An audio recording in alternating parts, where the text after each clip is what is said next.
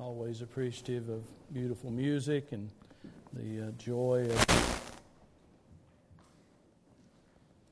hearing about the love of God. What a pri- privilege that is uh, anytime. If you have your Bibles, please turn to the book of Colossians, chapter 2. Colossians chapter 2, and we're going to begin reading at verse 5.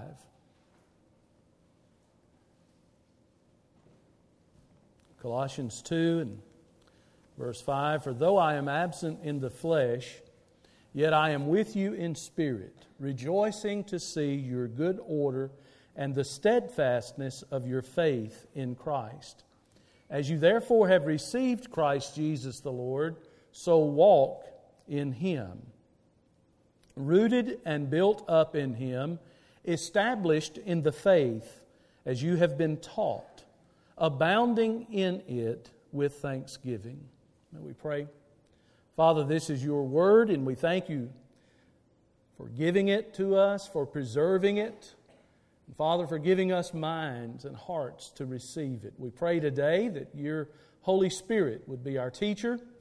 We pray, Father, for fathers, for men to be rooted and grounded in the faith, in the truth of Jesus Christ our Lord. We pray, Heavenly Father, that we as a church will be led by godly men that are so rooted and grounded. We pray, Lord, that everyone here today can say they name the name of Christ as Savior. They trust in Him who died and paid the debt for their sin and was buried and raised the third day. We pray, Father, that if there's someone here or listening to this message today that's never been born again, how we pray that they would come to know the Lord Jesus Christ, that they would be able to say they uh, have so received Him and walk in Him. And Father, we pray, Lord, that you would be honored with all that takes place. For we ask in Jesus' name, amen. I love the story of the old mountain man and his wife that lived in the hills, probably East Tennessee, but they lived in the hills and never, this was years ago, they never had really ventured out and seen hardly any modern conveniences. The old mountain man one day is scrounging around and he picks up a little small square piece that we would call a mirror, but he looked at it, uh, picked it up, and said, as he looked at it and held it up here, he said, Oh, I never knew my pappy had a likeness taken of himself. Well, he would pull that thing out and look at it constantly. I never knew Pappy looked like this. Not knowing it was just a mirror, he thought it was a picture, a likeness, as he called it. He loved it so much that he hid it under his mattress in their one room cabin. And he'd pull it out and he'd look at it. He is proud. And one day his wife saw him looking at that. She waited till he was outside the cabin and she snuck over there and lifted up the mattress, pulled it out and held it up and said, Well, that's the old hag he's been running around with. do you have a picture of your father? You that are fathers, do you have a picture of yourself? Well, I don't mean one that's printed or one that's a reflection in a looking glass. But what is the portrait of you as a father? Did your pappy ever have a likeness made of himself? In Colossians, I know Paul is writing to both men and women, male and female, as he addresses this church that a man by the name of Epaphras had taught these Colossian believers. Paul had been there, but, and he had a great love for them. He even begins by saying, Even though I'm not with you, I'm absent in the flesh, I'm with you in spirit. Paul had a great love for them. And he gives us a portrait. Well, I want to lift that out this morning, hopefully not out of context, but I want to apply it to fathers and think about in this selfie generation, I want to think about for a few moments a fatherly portrait. According to the Word of God, according to what Paul wished for these Colossian believers. We might even say what we wish, what we pray for today for men on this Father's Day, but as well for women. So there are six elements or six portraits of godly men that I see in these three verses. He begins in verse 5 For though I am absent in the flesh, I'm with you in the spirit, rejoicing to see your good order and steadfastness in the faith. First, we see that Paul is painting the portrait of a good soldier. The words order and steadfastness that are used here in verse 5 are military terms. Paul is describing, first, he, he speaks of their order, or the italicized words means that it's supplied, their good order. It could refer to their discipline. It was used in military circles in a way to describe how they arranged in their ranks, how they arranged in proper order as they would face a battle that is before them. When we think of good soldiers, even today, we think of, uh, of, of how they are under authority. Not everyone who is a soldier is a five star general. Not everyone who is, a, you don't find a, a, a, a private, a buck private telling some colonel, some general what to do. There is rank and order in military circles.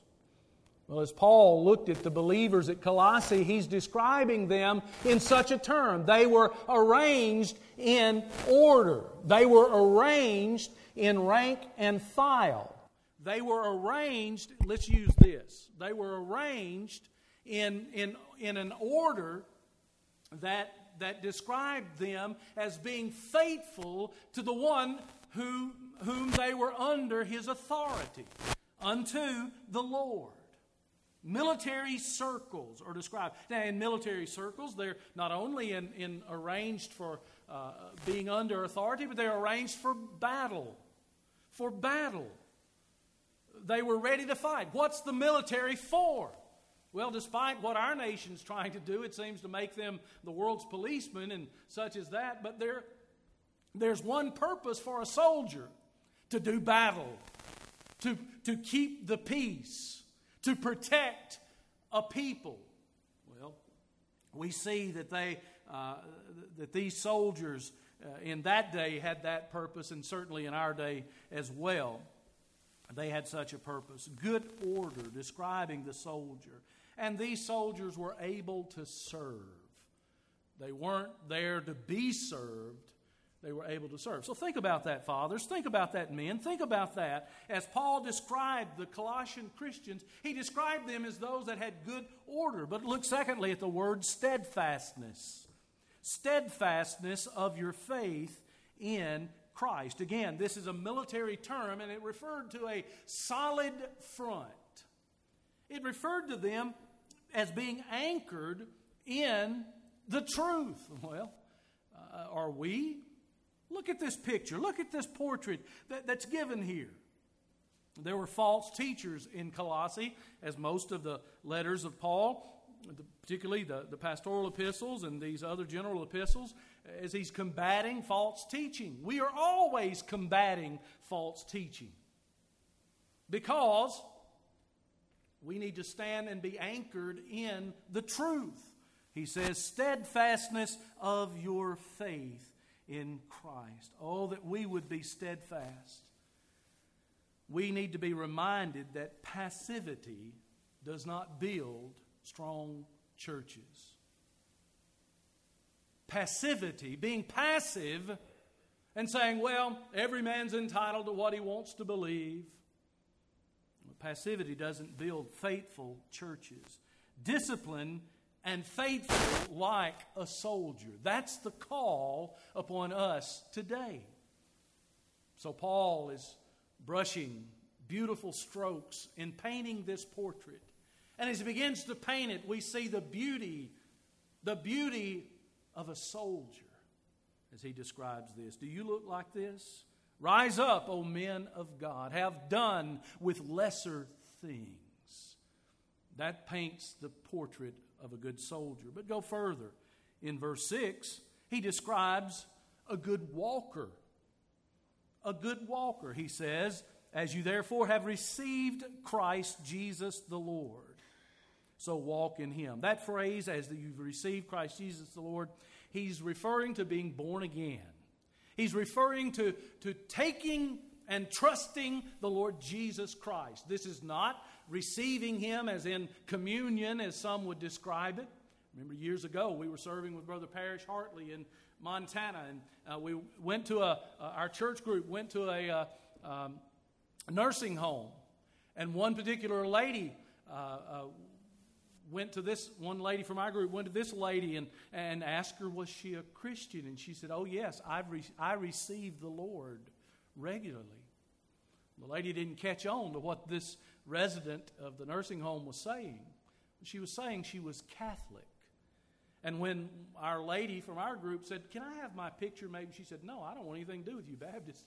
she just basically wanted her out of the room.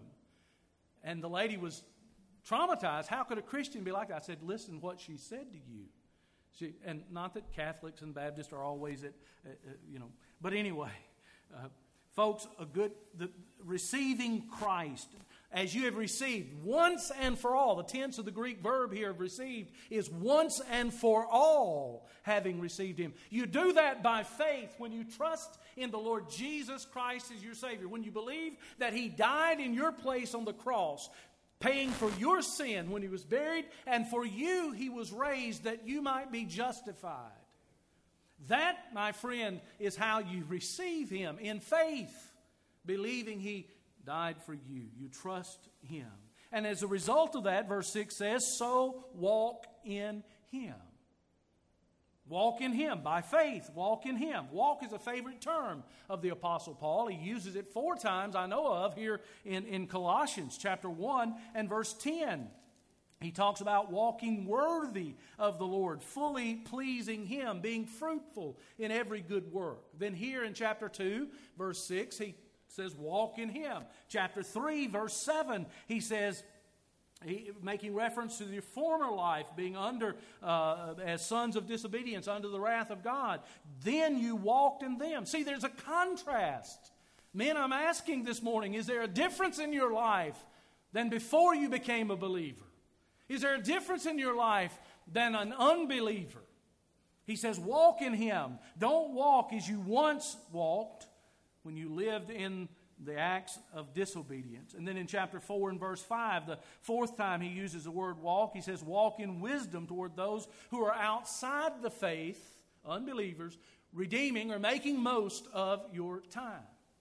So when he says in chapter 2 and verse 6, walk in him, he's painting this portrait of a man of God, we'll say, who's walking with the Lord Jesus Christ. Oh, does that describe you?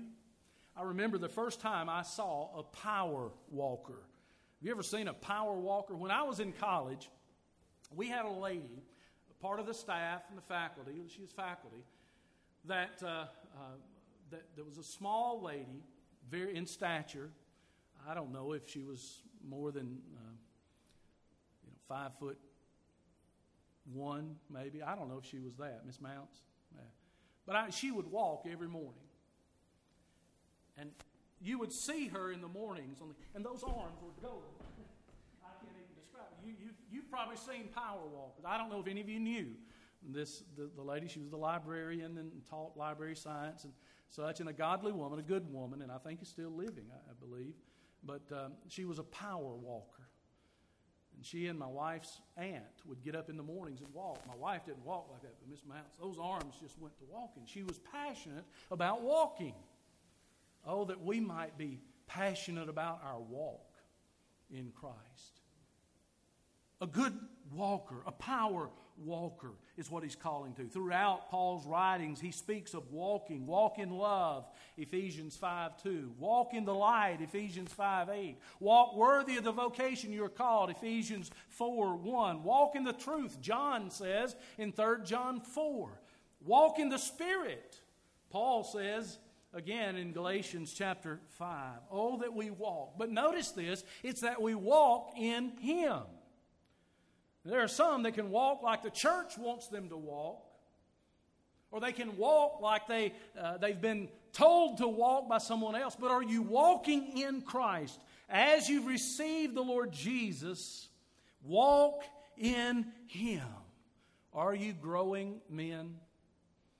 Are you walking in Him like a soldier, like a walker? Rise up, O men of God. Do you look like this? Paul's painting a portrait of a soldier. He's painting the portrait of a good walker. Look thirdly, verse 7, he's painting the portrait of a good tree. For he says, rooted and built up in him and established in the faith. Rooted. Here's the metaphor, the imagery of a tree.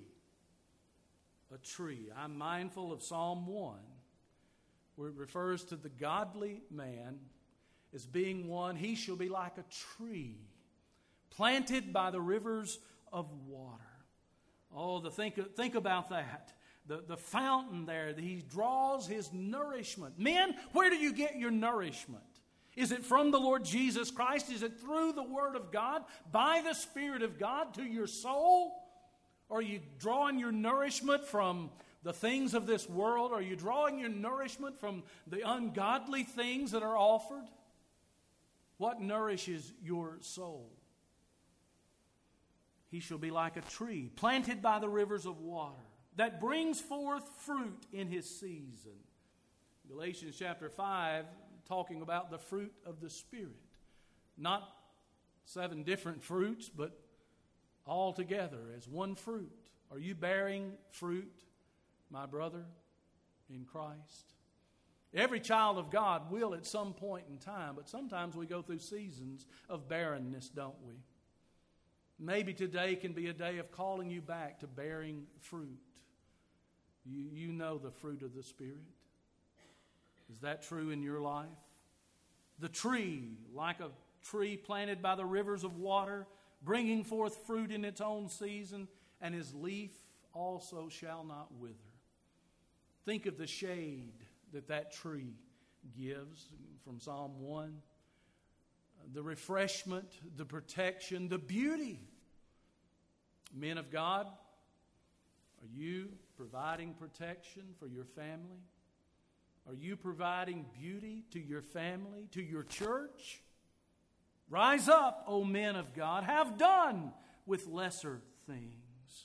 By the way, as we make the image or look at the imagery of the tree rooted in him, are your roots going deep in the soil? Think of that soil. What a difference the soil makes. I bought a few weeks ago. We several years ago we planted a tree in our front yard. We're not there's no symbolism in that. We just planted a tree. All right, it wasn't for anybody or it wasn't Arbor Day. We just planted a tree. Well, it grew. Unsurprisingly to us, with our genuine black fingers and stuff, thumbs, I guess they're called.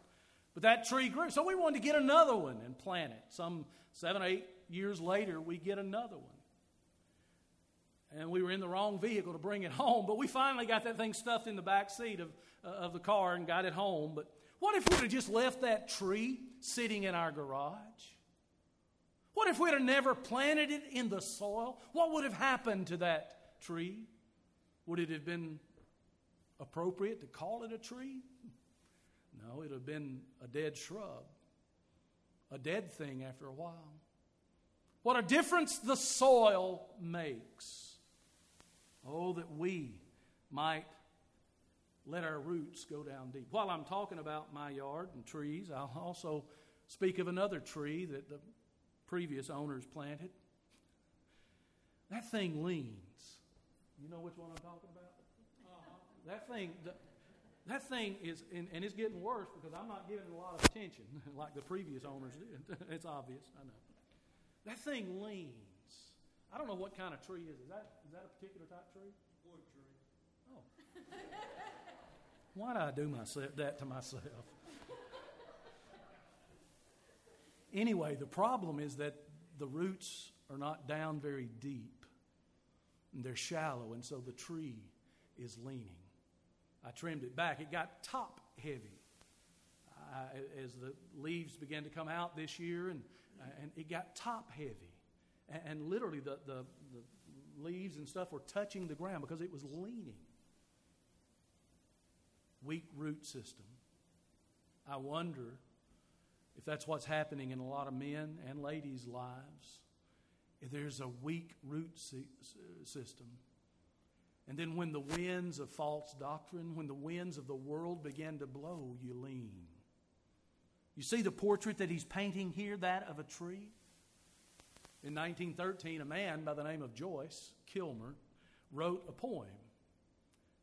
The first couple of lines I think I shall never see a poem as lovely as a tree. What about you? Are you like a tree? Do you find yourself in this picture, this portrait here, with roots that go down deep in the Lord Jesus Christ, established in Him? But there's a fourth metaphor, a fourth picture or imagery that's used here, and he's mixing his metaphors.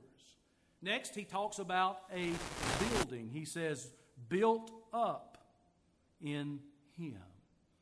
No doubt, he's talking of a building here. The first is a tree, an illustration from agriculture. The next is a building, an illustration from construction.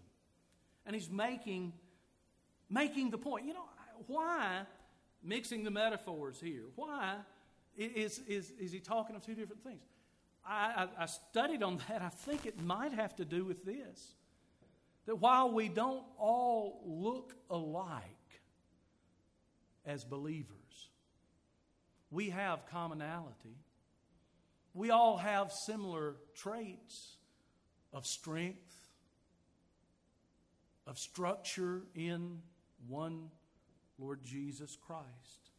And here's this metaphor being built up in Him. What a difference a foundation makes for a house. I think of our Savior's illustration in Matthew chapter 7, the Sermon on the Mount of the different houses and the one who built a beautiful structure, but he built it on a weak, sandy foundation. How long did it last? Oh, we've got folks today, even folks that attend church regularly, that are building their lives on sandy foundations. Here, Paul is painting the portrait. I'm calling it a fatherly portrait to call out our men. Built up in him. What are you building on, men? What foundation? Some are building it on the foundation of work. I've got to work. I've got to work. I've got to provide a living. And I congratulate you for wanting to care for your family, but not at the expense of the Lord Jesus Christ being Lord of your home. Some are building it on sports, leisure. I work hard and I need my time off. I work hard and I need to enjoy some, some, some downtime. There may be a little truth to that, but not at the expense of the foundation of Christ in your life and in the life of your family. Some are even building their lives on the family or on the foundation of family.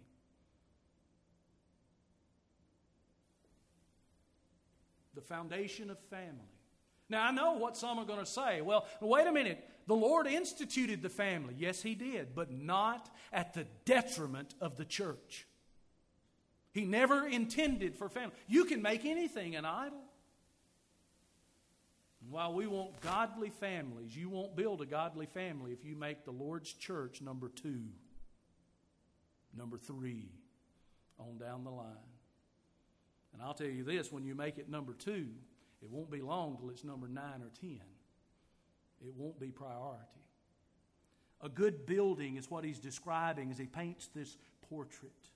As he paints a, we'll call it a father. A soldier, a walker, a tree, a building. But then, verse 7, a student, a good student.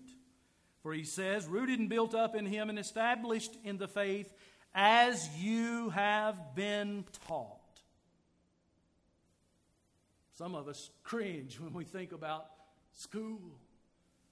I had a discussion this past week with some folks, and we were talking about school and, and different things, and they were talking about grades and uh, never making less than an A. And, so, and I told them, I said, I'll never forget my mother's expression the first time I came home with a C on my report card. She was so pleased and excited. I don't know what kind of a student you were, but that, let's get beyond academics and what kind of student of the Word of God are you? What kind of student are you in the Scripture? It's not the job of someone else to come along and do your studying for you, do your lessons for you. He says, it's the Word of God that builds and strengthens the Christian. You go back to chapter 1 in verse 7, he mentions Epaphras. Epaphras, you've learned from him. He's our dear fellow servant who is a faithful minister of Christ on your behalf. Apparently, Epaphras was the elder, the leader, the pastor of that church at Colossae after Paul had begun that work there. And he taught them concerning the Lord Jesus Christ. We're not to be unstable and wandering in the faith. We're to get into the Word of God. Established is the word it uses. The word established means confirmed. I know that the, the, Roman Catholics participate in catechisms and they also have confirmations. There are other uh, denominations or sects that, that believe in, in, in, confirmation or confirming a child at a certain age and such. And, and I'm not sure about uh, all of that. I am disturbed by this. While we may take a child at a young age, according to Lifeway Research, the research arm of our denomination, 66% of 18 to 22 year olds leave the church when they get away from home. That ought to break our hearts.